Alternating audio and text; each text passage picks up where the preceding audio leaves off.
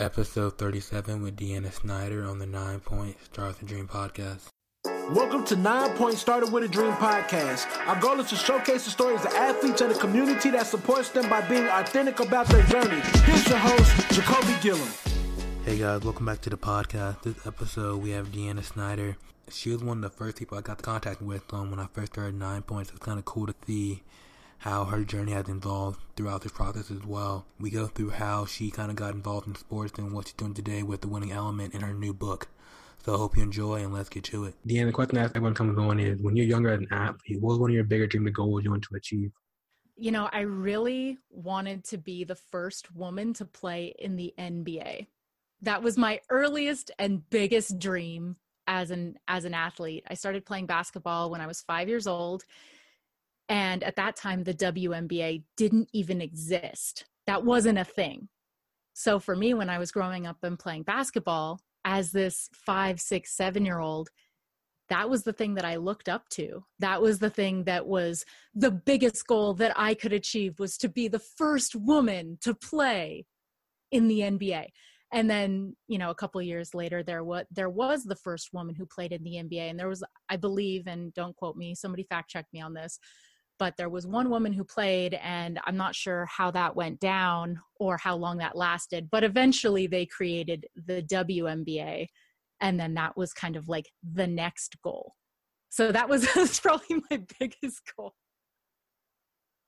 So what about that? So what about being the first why basketball over all sports? Well, I grew up playing basketball, and you know, my family has always been basketball fans. I grew up in Los Angeles or just outside of LA. So LA Lakers have always been my team. And, you know, when you grow up in a family where, you know, they're watching basketball or they're fans of basketball, I also had an uncle who really enjoyed playing basketball as well. So when I was growing up, that was a really connective experience for me in a way that I was able to connect and share time with people who I cared about. And I've always I've always loved exploring all different sports. Basketball was my first sport.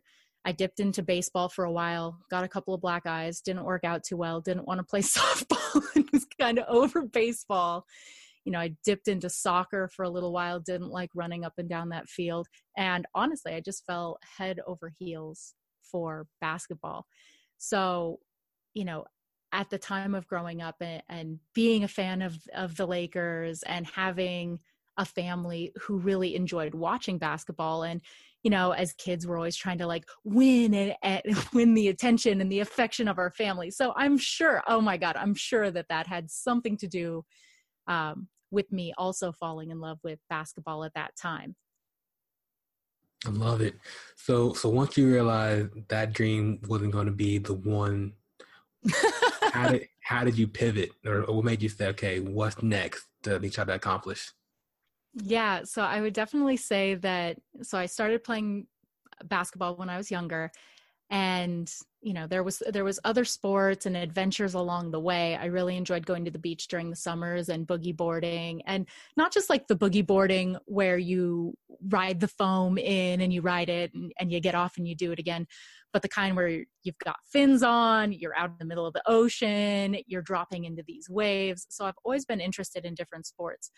For me, basketball was the sport that I enjoyed playing, that I had more time to play, and I had more accessibility. The beach was 45 minutes away, so it was something that I could just do all the time. Same thing for the other sports.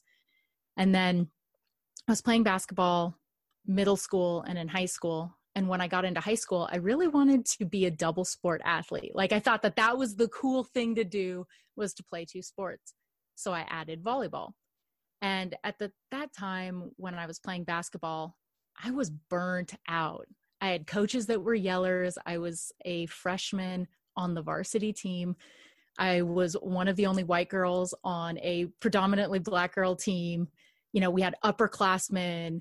I mean, it was it wasn't a fun connective experience playing basketball and and jumping from middle school to high school, right?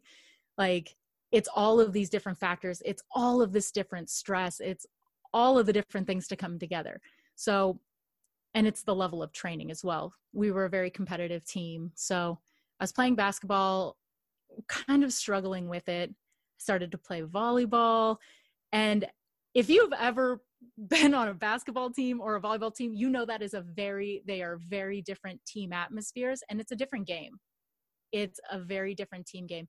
You know, when you're playing volleyball, you're celebrating every single point, whether you win or lost the point.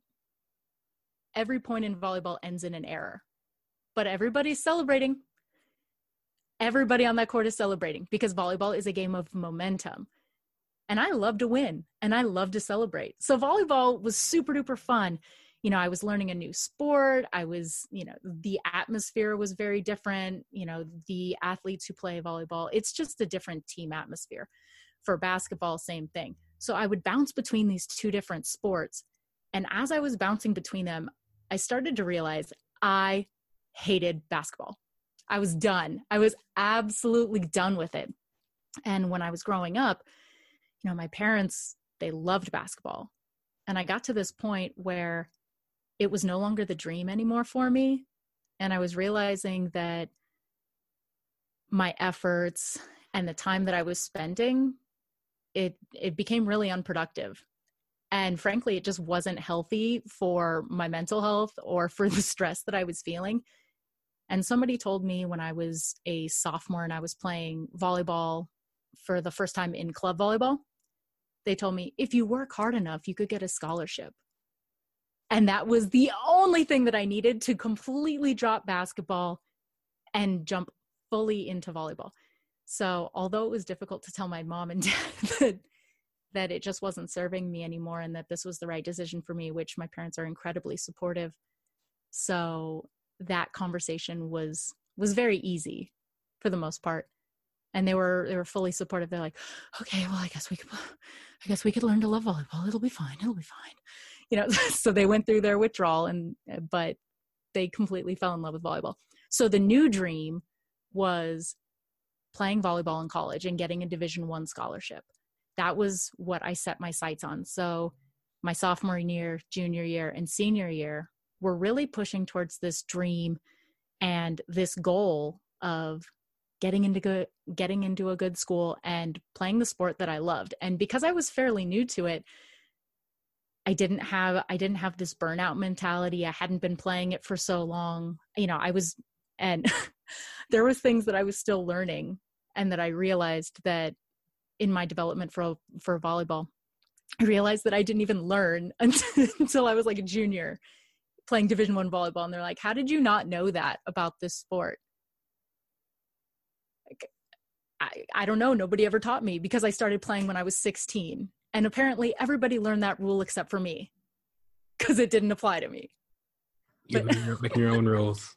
Yeah, I just didn't know. There was just like the finer points or like some strategic things that I just didn't pick up on and I didn't know because uh, for volleyball, my position as a middle blocker was incredibly specific. Like you have two main jobs and half the time you don't even know what's going on behind you because you have two jobs everything that goes on around you like you have two jobs you need to close a block and you need to be up to either swing or be a decoy.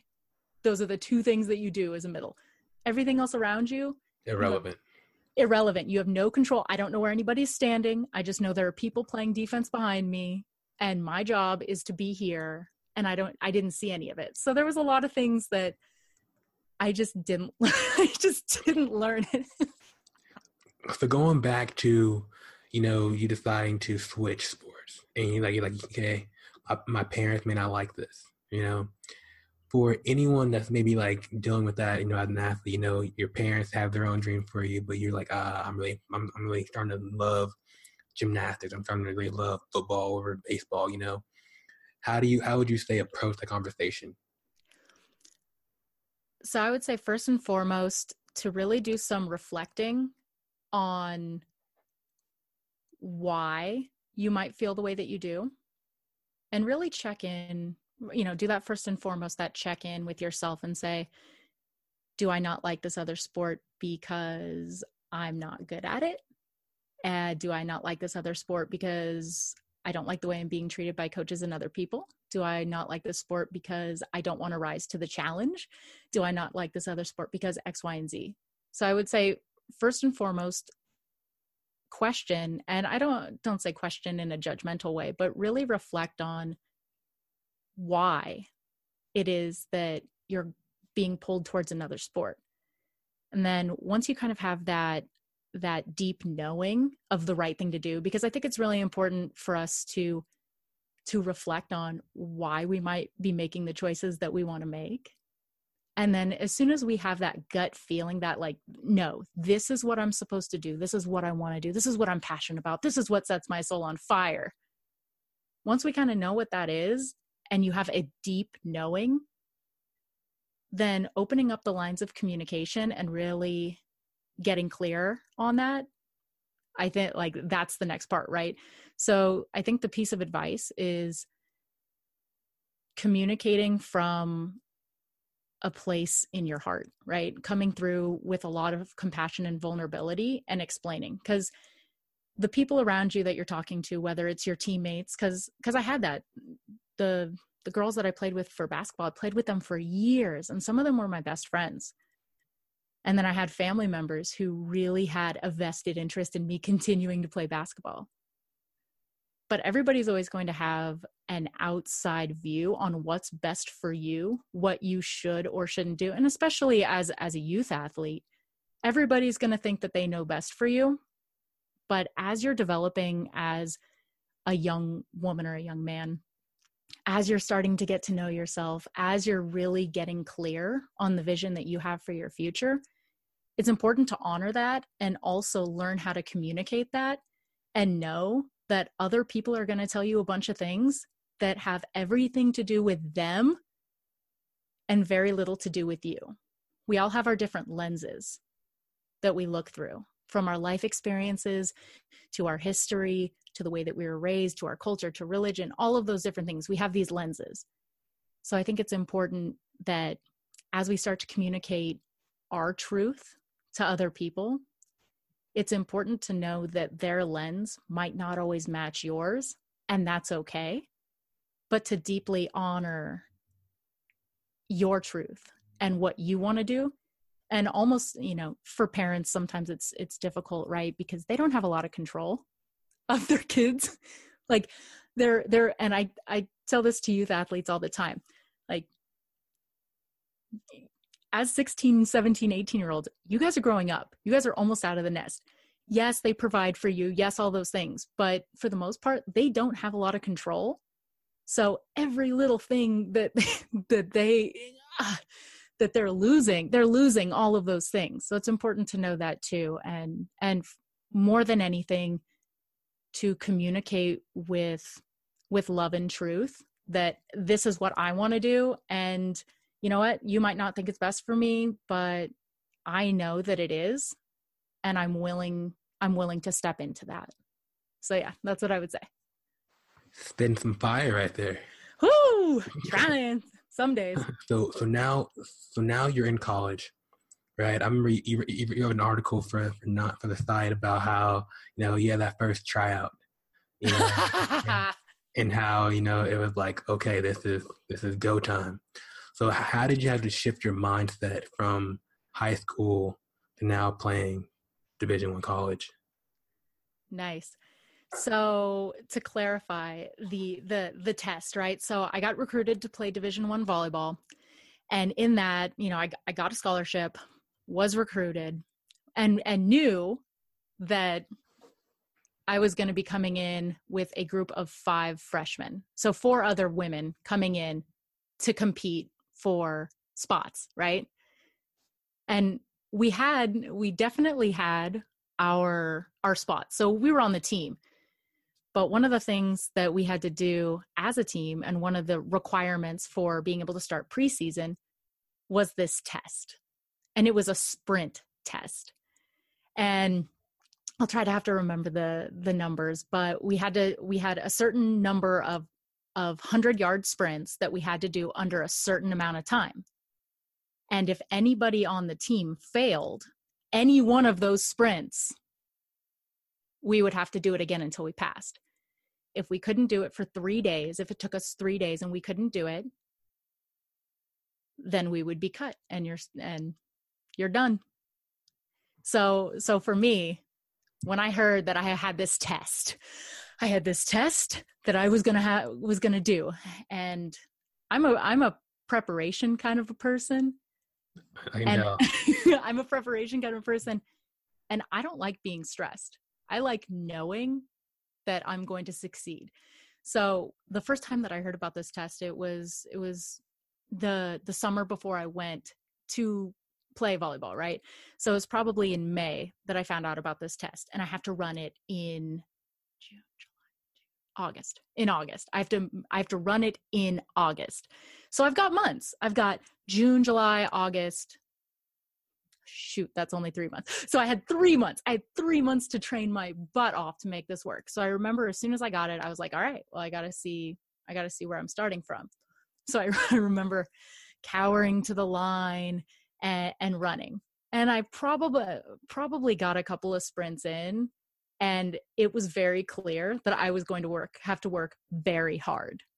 That these sprints were going to be very difficult. So throughout throughout that summer I was not going to get sent home. I'm not moving to Texas. I'm not bringing shame on my family. I'm I'm not I'm not going home because I'm going to play division 1 volleyball. So there was this mindset throughout the training that you can do this. You're doing and I'd always be like this is for UTPA. This is for the school. This is for me. This is for my team. You know, I'm doing extra reps because it's for it's for the team. So there was this this mind uh, there was this mindset that I had to earn it. I had to earn it every single day. And that's how I showed up. And I did a couple of tests throughout to see where I was. And I was getting better and better, but I still wasn't able to do the full test. And I remember right before I left to go to South Texas and, and start to run the test, it was probably two or three weeks before I actually left. I came up a couple of sprints short and it, it was like a couple of seconds and I completely had like a breakdown moment. I went home, tail between my legs, and, and I was probably crying. hey, hey, tears, tears happen, you oh, know. hey, good. blood, sweat, tears. That's yeah. how we make it happen. Then I went home and I was stressed out, and I was talking to my mm. mom, and she was, she was saying, "Deanna, you've been training all summer.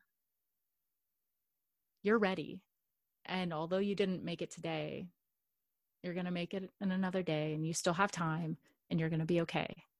Just keep training. Just keep training. Tomorrow's another day. Just keep training. So I just kept training. So I, so I went back and I hit it and I was I was running hills and I was running sprints and I was I was doing everything I could. And then the day of came. And by that time I felt ready because I knew that I did everything I possibly could to succeed and that I knew that no matter what, win, lose, draw, that I had given it everything that I had. So, sprint after sprint after sprint. It was fun. At that point, it was fun. And it might be because this the sprint length was slightly less. Like I looked at it and it was slightly less than 100 yards and I was not mad about it at all. And it might have been because of that. I was like, "Oh man, I've been overtraining. I got this. I got this. I got mental. this. All, all in your head. You're like, ah, we're good. Yeah, and just sprint after sprint, and everybody was making it, right? And I wasn't even coming in last. Like I was doing well. I wasn't first either. I'm six one. Okay. I'm a big girl. So sprint after sprint, it just, uh, you know, I was coming in, I was coming in, I was coming in. And by the end of it, we got, you know, I'd run all the sprints everybody made it there was one girl who didn't and she had to she actually had to run it a couple more times but everybody except for that one girl made it. That girl right. Uh, she ended up she ended up um, making a pivot and going somewhere else anyway so it wasn't right for her anyway. Yeah. but it was this moment for me that if i worked hard and if i put everything that i had into something that I could succeed at anything, anything, and that all it took was time and effort, and that I would be successful. And I earned it. I earned, I earned it every single day. I earned it the day that I took the test. and then for the re- I knew for the rest of my collegiate career that I was going to have to earn it every day. That this wasn't just, all right, you earned it, great job, you did your sprints. Here's your scholarship. It was no, I have to work for this every single day. And I'm going to continue to work for it every single day. And I'm going to do my best every single day. So that was a it was a huge confidence booster for me and it helped me rely on myself. So whenever I was going through and whenever I do go through things that are difficult, whether they're physical or mental challenges, that I can always rely on if you work hard enough, you will succeed. If you work hard enough, you will succeed. I love that. I think that's that's such a, a key phrase, you know, every day I have to earn it. Cause nothing's given. Nothing think, ever. And, I ever. Think, and I think sometimes I know I know I was that way as a as a youth athlete. I was like, uh, I'm I'm guaranteed to be on the team. You know, I'm guaranteed to, you know, to start. I got, I got the call and I was the walk on, and I was like, oh, I do got to earn it. You know. so I was like, okay, that was, a, that was a different, that was a different game. So for you, once you kind of develop this mindset, is I got to earn this. How did so? How did the rest of your career go as a college athlete? So as a college athlete, so it's actually really interesting, right? So for for most athletes who play in high school or play in club or they they play at the youth level, right? So so subcollegiate level. Most of us are on the best team or one of the best teams, right? Because we got recruited to play in college, whether that's D1, D2, D3, whatever. But you are on you were probably a good enough player on a good enough team. So if you come from a history of winning, right? And then you get thrown into whatever collegiate program that you're a part of, whether that's D1, D2, D3, NAIA, everything else, right? You can be humbled to know that unless, unless you're top 100, right? Unless you're unless you're BYU or Nebraska or like whatever, you know, whatever the big schools are, Miami, all the all the schools, UCLA, USC, all those. But you're coming into college and you're finding out, "Oh no. I'm not the best. I'm personally not the best on my team anymore. I'm around a group of athletes and and many teams of athletes who are the best in their area at what they do. So it's very humbling. It's very humbling to come onto a team and come from a winning culture and have losing seasons for 4 years. And that was my story. I had I had 4 losing seasons. And losing seasons mean you win less than half. Which means you lose more. so for me, you know, I had four losing seasons, but you know, winning and losing isn't everything. And, and, I know a lot of people who are listening are like, "What do you mean? Winning winning is everything." It's not. It's the it's the progress, it's the development. Everybody likes to win, but it's it's about you know, is it a win as a team or is it a I had great stats or our team had great stats or our team improved. So being on a I say I say this in quotes for people who are listening, a losing team doesn't necessarily mean you are a loser or that you're not capable of winning. It just means win means something different. And it changed your it changed it changed my perspective on everything because I was highly competitive. And it changed the focus. It wasn't about winning anymore. Although hell yes I want to win every game. Everything I do, I want to win. But it it really changed my um, my focus to more of a progress mindset and less of a an outcome of well we want to win a championship. That's the goal. That's what we're working to. For me it was more how do we develop ourselves? How do i how do i and for me i was always fighting off injuries. So it was how can i stay the healthiest during season and make it through without any injuries you know how can i have how can I play my best game? Again, my my position is very skill specific. So I can I can play the best game that I can play, but I really can't I I can't affect the win or the loss. I mean, I can to a degree, but there's so many different variables the other team my teammates everything around me so having that that those losing seasons taught me a lot about how to look at athlete development how to look at um, locus of control like what can you control? What can't you control? What should i focus my time and energy on? So that taught me a lot. So i know it's easier when when you're losing to be like i'm gonna jump ship right? It's easier to be like i'm gonna transfer to a, a better team xyz yeah. What what helped you i guess stay the course well we came in I, as a freshman we came in with five total. So we had five freshmen. My freshman year, we lost one.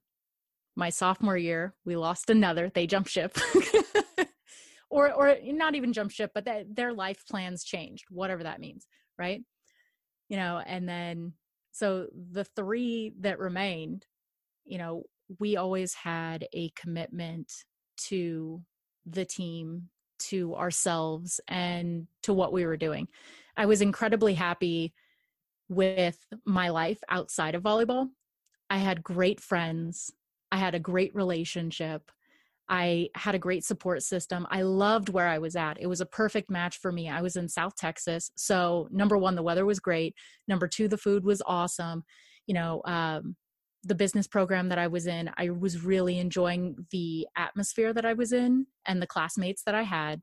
So, you know, in terms of jumping ship, there was so much more that went into it other than just the the athletic perspective. And also it's like the hope of getting better every year, right? So it's like year 1 to year 2.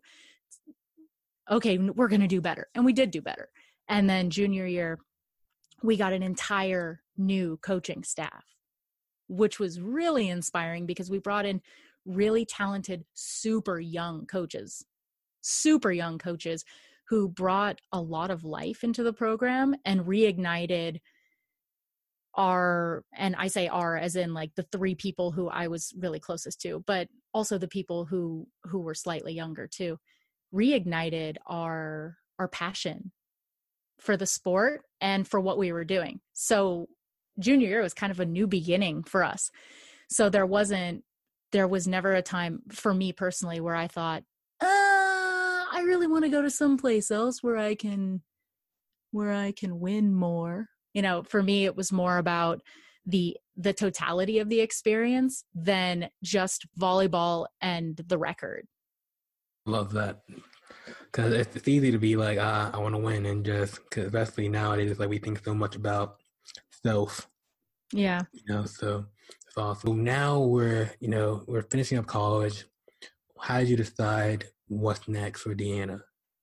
Oh man, that was a confusing time. Which I'm pretty sure it's a very confusing time for everybody.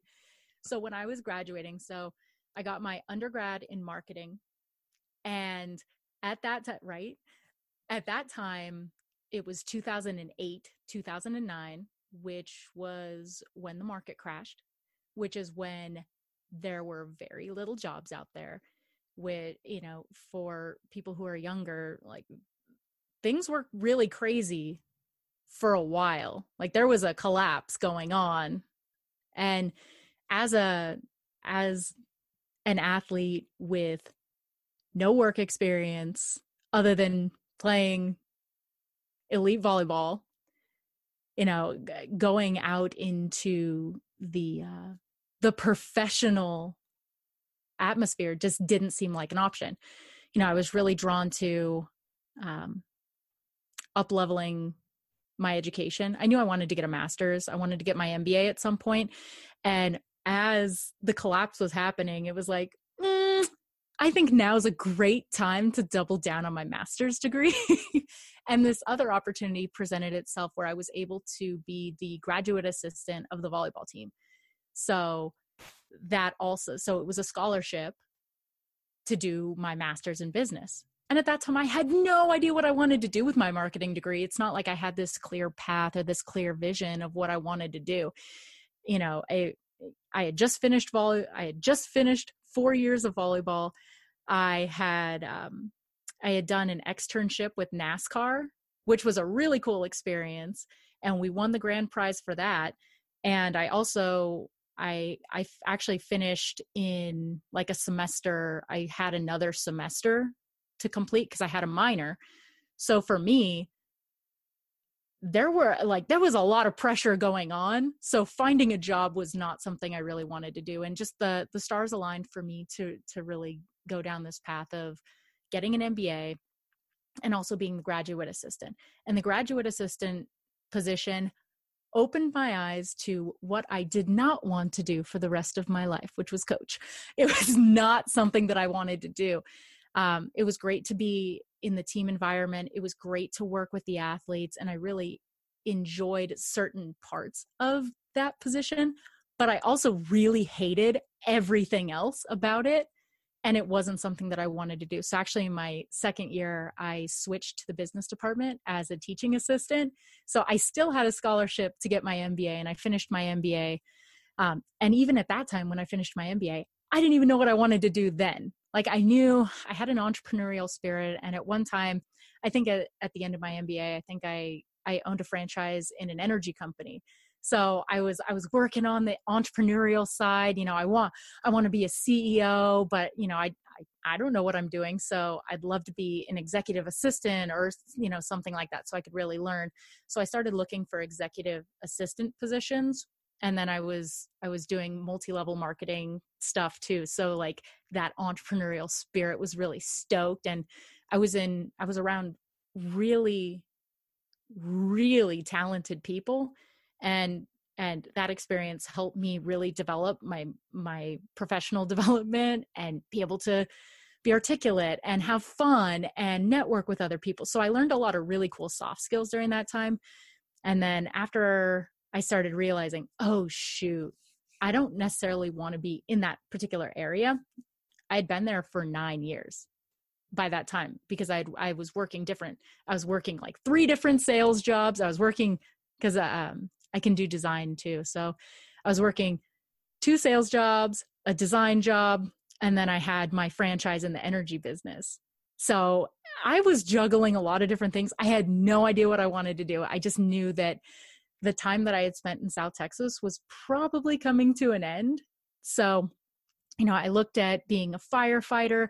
I looked at doing different sales jobs. I looked at really where I wanted to go. So I looked at Austin. I looked at San Antonio because those are beautiful and very cool areas. And I also was pulled, feeling very pulled back to Southern California where I grew up. So as I was trying to make things happen and figure out where to go, I, I tested to be a firefighter. I made it through a couple of the rounds that didn't end up working out. And then I, I decided, you know what? I think I'm going to move home to California. There's a lot of different job opportunities. And by this time, there were a ton of different job opportunities. I had gotten more experience and I felt really good about being able to leverage some of the contacts that I had here and find something that was going to work for me. So when I moved back to Southern California, I hooked up with a couple of friends and they said, Hey, I think we know a good place for you.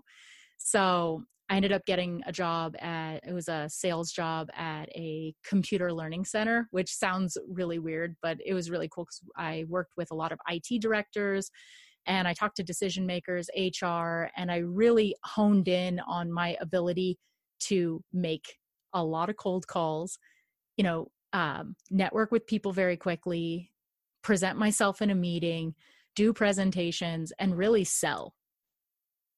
And I was doing that for a couple of years, probably like two years. And my boss actually went to another company, and then I, and then he he hired me at that other company, which it was right in line. It wasn't a direct competitor, but it was a really good on ramp to a career in technology and sales and technology. For people who don't know, technology is booming, and people should know that. But there's a lot of really cool things that are out there and, and a ton of really cool sales rep positions. And the technology field was really interesting to me because it was hyper growth everything was changing you know everything was super duper dynamic which is all all the things that i enjoy so i was always learning and i was using a lot of the skills that i had learned at my other job as well as in in on my team right so that that athlete side of me and that drive and that ambition that really gave me a foundation for succeeding at sales. And a couple years in to doing the sales job, I had a friend reach out to me and say, Hey, Deanna, you know, we have this new volleyball club and we'd love for you to come coach. And I had been kind of out of volleyball for probably three years because I, I was still doing stuff here and there with volleyball. And I'd been out for three years because I was, you know, climbing the corporate ladder and and, and eventually I was like, okay. He's like, come on, Deanna, just come to one practice. I said, okay. He's one of my best friends. So I was like, fine, fine, I'll come. I'll come to your practice. Okay, fine. Daniel, I'll come to your practice. So I ended up, I reluctantly went and I completely fell in love. It was 20 minutes of being there and I was like, this is amazing. I'm back at it. it. I'm back at it. So I was an assistant coach you know, I was able to work with a ton of different teams. So I was a utility coach, which is the best kind of coach because I got to float around and work with a lot of different athletes and different teams. And what I really, what I noticed while I was there is that everything that I had been learning and been passionate about. So when I finished playing volleyball, I was doing triathlons, half marathons, I was rock climbing, I was rollerblading and, skateboarding at skate parks. I was going to trampoline parks, and then when I moved home, I was like I was boogie boarding again. Um, so I was doing a lot of different sports. So that that side of me has never changed. I've I've always doubled down on my health. I've always wanted to move my body. I've always been interested in and doing yoga and really uh, maximizing my mental and physical performance. So that that stuff was just stuff that I was selfishly learning how to do. So as I walked into this volleyball gym and I started working with these athletes, I started noticing that I was exactly like them once. And our practices became more than just skills and drills. It became a lot about goal setting. It became about the winning habits that it was going to take to get them where they wanted to go. It was about how to communicate with your teammates. It was about the nutrition and the hydration and just all of these different pieces that kind of came together. And as I was helping these girls achieve their goals and dreams, I realized mine. And I remember I was driving to work, I'd be driving to work and I'm like, how do I how do I impact more athletes? How do I make something amazing? How how do I do this? I know that I'm called for something huge, but I don't know what it is. I had no idea what that would look like. So for the first year as I was coaching, I was I was getting to know what they would need or how they would need to consume things and I did a ton of research. I was doing research on on you know how to build a website, how to, you know, have all the business stuff, like how do people consume things, how to create content, like all of these different things because I was trying to figure out or find a model for what I wanted to do so that I could so I didn't have to reinvent the wheel. I like I do like to work smarter, so I was trying not to reinvent this wheel. So the first year was was about vision and research and how do I do how do I do what I think I want to do? How do I create a thing? And the second year eh, and because I was working again, I was working full time. So this was kind of just something that was playing in the back of my head and something that I really wanted to do. So the second year was all about creating this roadmap of like things that I would need to learn and what I would need to do and how I would need to do it and just everything that I would need. And I was, was knocking stuff off the list. By the third year, my vision started to become a little bit more clear where it was like, okay, I know I'm going to have a YouTube channel. I know that, or I, I know that I should have a YouTube channel for content. I'd like to write a book. I would eventually like to do speaking. I'd like to do, you know, I'd like to, that was like the plan, right? And at that time, I was under, and I, I still have it, but I was under the Instagram uh, handle Female Athlete Inspiration. But I didn't want a company that was called Female Athlete Inspiration because I wanted to speak to more than just female athletes. So at that time, there the vision of how things would would grow and present themselves wasn't really there I, I mean, not not for a lack of trying, but it took a couple of years. It took till year three, probably like year four and year five, where the vision for what I've wanted to create, the company, the book, and then everything else, and we can dive into that stuff in a second. But it took a while to really get the vision down in terms of how how to make the biggest impact how to serve this particular uh, market and how to create something that's unlike anything that's ever been created so it's it's been a mission to get to this point from from being a you know being an athlete transitioning to being you know a salesperson to getting fired and and i knew that it was coming. It wasn't when your boss gets fired in sales you know that you're going to get fired. Plus i knew it was the the the foot in the butt that i was going to need to create my own company. So so that was also part of it and transitioning to being a founder being a ceo running a business being a speaker being an entrepreneur and not just a cookie cutter entrepreneur, but somebody who's creating something that innovative. Yeah. yes. Mm. So so when it comes to this, right? So it was a it was a journey to really kind of figure out what your purpose was or what you felt what you were called to do, right? Yes. So one so so so I know for me, I was an athlete that had this big dream and and I and I didn't know what I didn't know. So when you see these youth athletes for the first time, how were they going about the journey? Were they, were they more of just like, I'm just going to play, I'm going to achieve these goals, and just kind of just like, I'm just playing just to play? Or how, how do you kind of realize that this is something that's needed? Oh man. So it was, it was in this, like the first thing that I would ask them. So I'd come into the gym and I'd be like, what are you guys working on today? Because again, I floated with different teams. So I would work with all these different groups. So I'd be like, "Hey guys, what are you what are you working on today?" And they would look at me like I was crazy, which I am, but they would look at me like, "Huh? What did you just ask?" And I said, "What are you working on?" And I was like, and then I was like leading them with questions and answers. I was like, "Well, you're a passer, right?" And she's like, "Yeah." And I was like, "Okay, so are you working on passing today?" She's like, "Yeah." And I said, okay, well, what aspect of passing are you working on? And she's like, again, blank stare. And I said, you know, are we working on moving our feet to the ball? Are we working on reading defense? Are we working on, um, you know, all of these different, like giving her like a thousand different answers that she could have answered.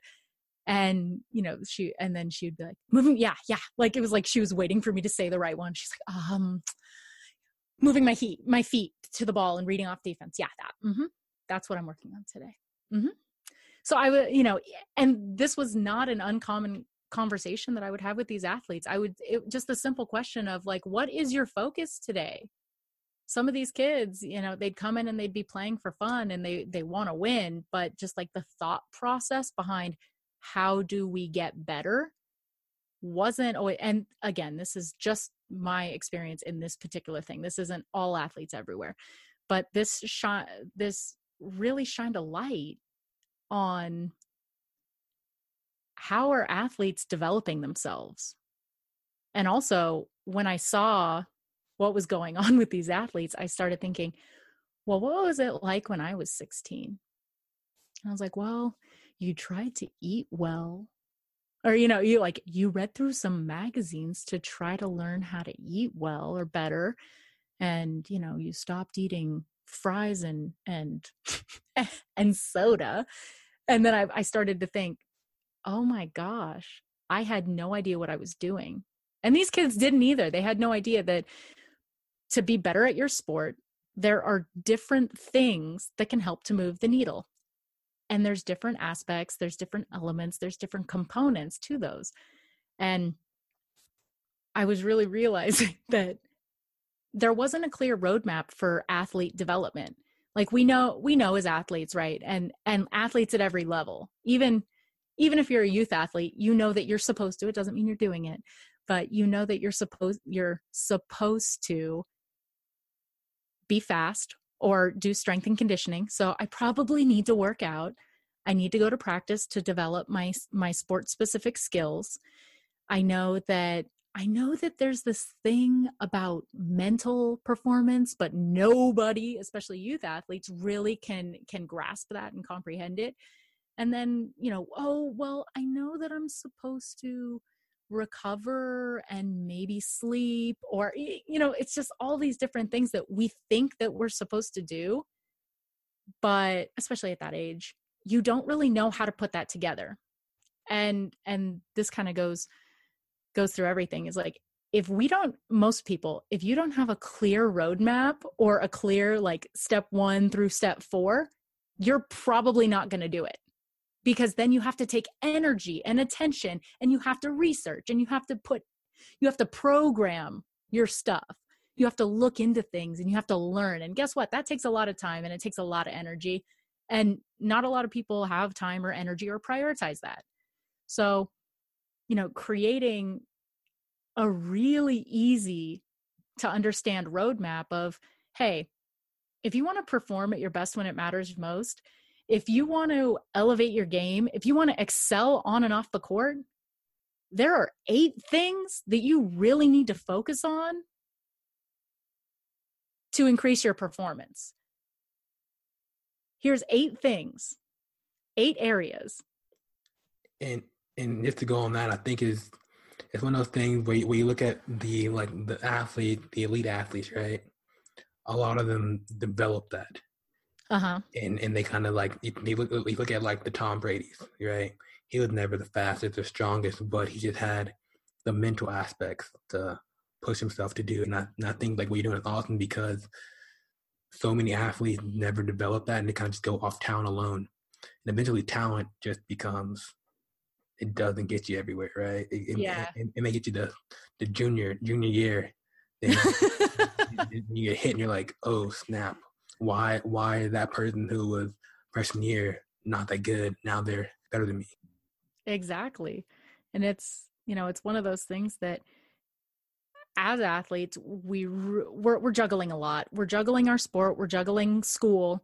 We're juggling our social and our family and all of these different pressures and especially at that time you're going to college you've got people in your face about where you're going to go what you're going to do you're, you're trying to figure out what you're going to do with the rest of your life you know there's a lot of pressure and the last thing you're really thinking like you yes we love our sport but the last thing you're really thinking about is how do I actually get to where I want to go and what are the things I need to do every single day to do it? Like that's that's not always the first thought. And you know why I've created the business and wrote the book that I have and for the listeners I've created a mental and physical performance platform that helps empower athletes to become unstoppable and unlock their true potential. And we do that in a variety of ways. So there's the book, there is a line of performance planners, we've got the the podcast, so the content that's out, you know we're going to be developing a mobile application here soon that's going to revolutionize athlete development. You know the event series will be going on probably at the end of the year and i know it's in january so probably a year from now because there's a lot to juggle you know and just always looking at different ways to really revolutionize athlete de- development and help athletes get a little bit better and train smarter. So you know the platform the book all of the things that we're creating you know is really aimed at helping athletes understand and and and not even understand but give them the strategies on how to succeed. Because it's it's very easy to know what we need to do and not as easy to do what we need to do. And a lot of us are developing in haphazard ways. You know everybody wants to get better. Well for the most part, everybody wants to get better at whatever they're doing. But we don't always do that in a linear way or in a way that really makes sense. And everybody learns in different ways. And I know that everybody's on their different journey. But when it comes to, I know that if I had this book, this program, if I, I know if I had access to myself or if I, or any of the things that, that are out there today or the, the podcast that I've learned from, I know that I would be a, a very different athlete. I'd probably be a professional athlete or be an Olympian. I know that because I know that I have the mindset and the work ethic to do that. And as I was developing as an athlete, I trained really hard, but I never really trained very smart. And that's something, you know, we see in youth athletes that there's a huge dropout rate in, in not in terms of high school, but drop out from sports. So participation ratio or numbers decrease. We have a lot of burnout and we have injuries. A lot of that can be attributed to you know the volume of training that we're doing, training too hard instead of training smart.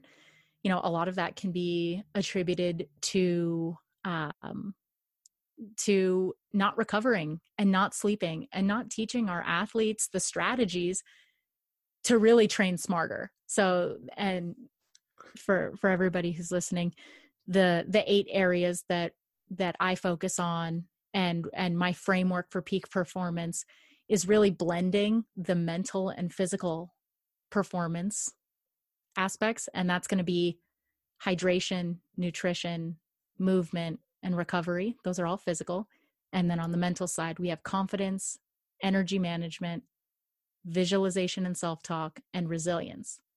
So those are the areas that if an athlete wants to get better, if an athlete wants to see their performance soar on and off the court, if they want to be happier and healthier, these are the areas that we need to we need to add strategies and winning habits in our life to really see change and move the needle in terms of performance where wherever that may be. Love that. I, I think it like you like you're saying like if you can go, go back to like your younger self and be like hey do, do this you know? Or, and i think i think that's kind of cool just how you're going about helping the next generation like a lot of times people, people may think like, oh, why are you why, why are you doing this, right? You may you may got a few of the like, oh, why why are you why are you doing why are you doing this concept? We just let people kind of just learn it on their own, but where you can just see like just one little nugget because it's helped that the athlete learn to to maybe fix your feet this time, you know, work on that focus. And next thing that, that could be the one that makes them the captain, you know. And I think so. I think it's awesome how you're going about this. So where do you so where do you hope to, I guess, continue to make this movement go, or like, or, or, how do you, or where do you, or what, what are you getting feedback wise from your athletes that are going through this process? Nice.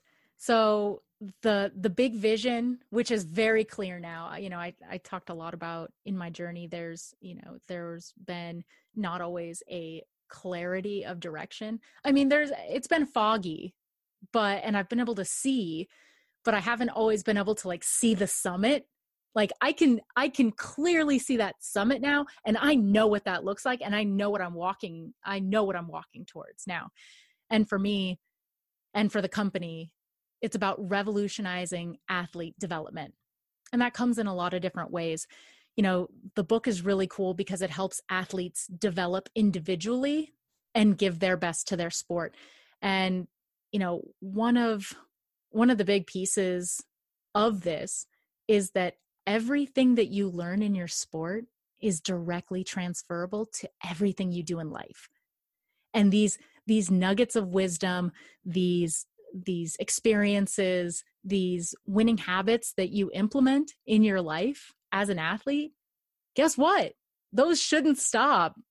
You know your your goals you just transition you just you just shift.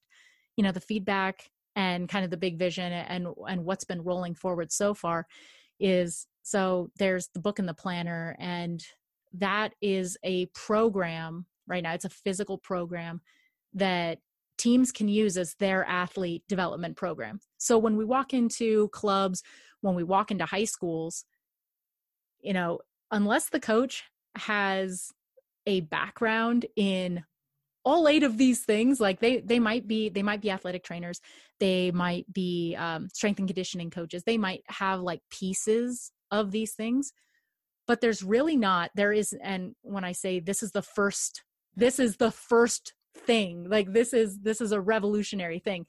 This is the first program that is a comprehensive athlete development program that gives athletes a customized roadmap for success for whatever they want to do one of the things that or one of the pieces of feedback that i'm getting is people are are really enjoying that there are a lot of different options. You know when it comes to nutrition you know that's a that's a sticky subject for a lot of people because we have these and especially in america we have these ideologies that we love right? So team paleo team vegan team meat eater team what oh, fill in the blank team hot cheetos. keto whatever right? Team hot cheetos team hot cheetos and frosted flakes you know or team i really don't care about what i put in my body. You know the, the we have these ideologies we have these teams and w- the pieces of feedback that i'm getting are that i don't tell you what to do. In the book in my program in everything that my that my company develops we don't tell you what to do. I'm not going to i'm not going to tell you what to do. I'm going to tell you this is the current science. This is what we know your body and your mind are very, very unique. Here's 20 different things that you can try, and it's up to you to experiment. So the pieces of feedback that I'm getting is that that people are really enjoying that they don't feel like they're being preached to. They're being given choice. And they're being taught how to find out for themselves. And that's really important as we mature as people and athletes and everybody's again at their at a different place in their athlete journey whether you're an ex-athlete or whether you are you know a professional athlete now or just a youth athlete. We're all at different places. So knowing that you can experiment you can find out what works for you and here's a list of a bunch of different things you can try i think that that's really empowering to be told that you have control over your destiny. You have control over all of those things. And sometimes the reason why you fail isn't because you are bad. It's because the thing that you tried didn't work because of X, Y, and Z reason. And guess what? That one wasn't the right one for you. It doesn't mean that you should stop trying to be the best version of yourself, whether that's um, aesthetically, you know, li- like losing body fat, if that's like your goal. That's just one of like the ones that people go to a lot. Or, you know, in terms of like resilience, right? That's one we don't talk about a lot. Is like, you know there's a lot there's a lot of things that you can do. Love it love it. So where people people kind of maybe kind of find more about the winning element and what you're doing? Social media websites?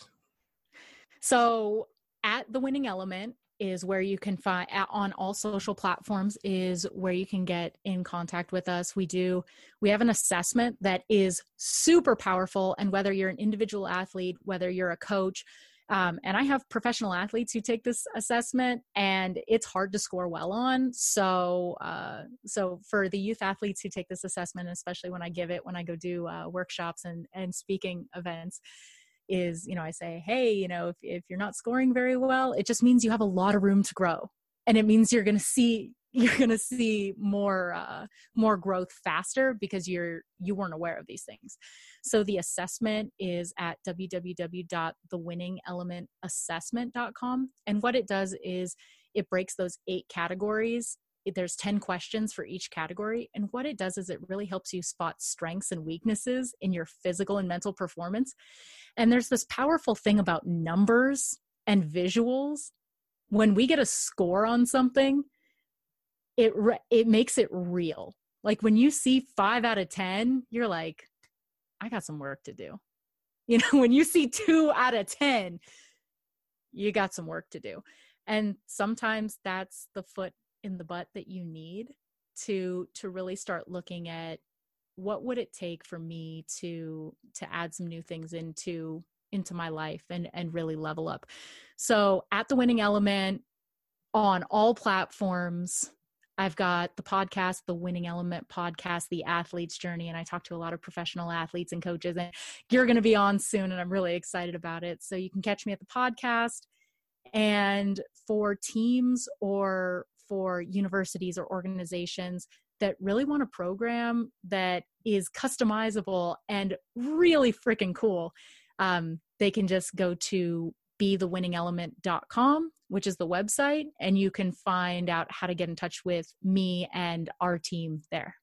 Yeah, it's so cool to kind of see your growth. Like it's only been me about a year or so since we first connected, and you know, just to see how you how you started when we first met. You know, the female, athlete mission. You know, now how it's I mean, female athlete inspiration. You know, and how it's just progressing into this kind of cohesive no thing. So it's awesome. It's a real thing. Like it's a it's a real thing. I always yeah. knew I wanted to write this book, and like five six years ago, I knew I wanted to write this book, and I knew I knew you can't launch a book to no audience like that's yeah. stupid. And honestly, at the time, I wasn't ready to write it. Right and it took some time and and the vision's gotten more clear and it's it's been really cool to have have you on board with it too because both of us have been growing our businesses and we we support each other in a lot of different ways and it's it's really fun and it's, it's inspiring yeah. yeah and it's a it's fun to have somebody to walk with and allies and and people to just that just get it and get the journey. So I'm so grateful for you and everything that you're doing and the impact that you're making. Uh, you know, I I know that you love storytelling. You're an expert storyteller, and I know that you really love to get other people's stories out there. So I thank you so much for the opportunity to share a little bit about mine, and I also look forward to sharing your story with my audience later. Awesome, man. Hey, if you're listening right now, go go watch some of her videos, the, the, the campaign, the Unstoppable campaign. Those videos are awesome you know? Oh yeah you're coming next. So oh, so you're on the next one. Yeah the next couple weeks i'll be getting that out. The unstoppable campaign. Absolutely.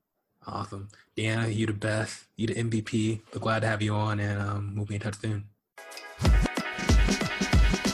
Yo, thanks for listening to this episode of the Nine Point Started with a Dream podcast. If you enjoyed this episode, please comment, share, leave a review. We would love to hear your thoughts. You can find more athlete driven content at ninepoint.com. Till the next episode, you're only one opportunity away. Peace.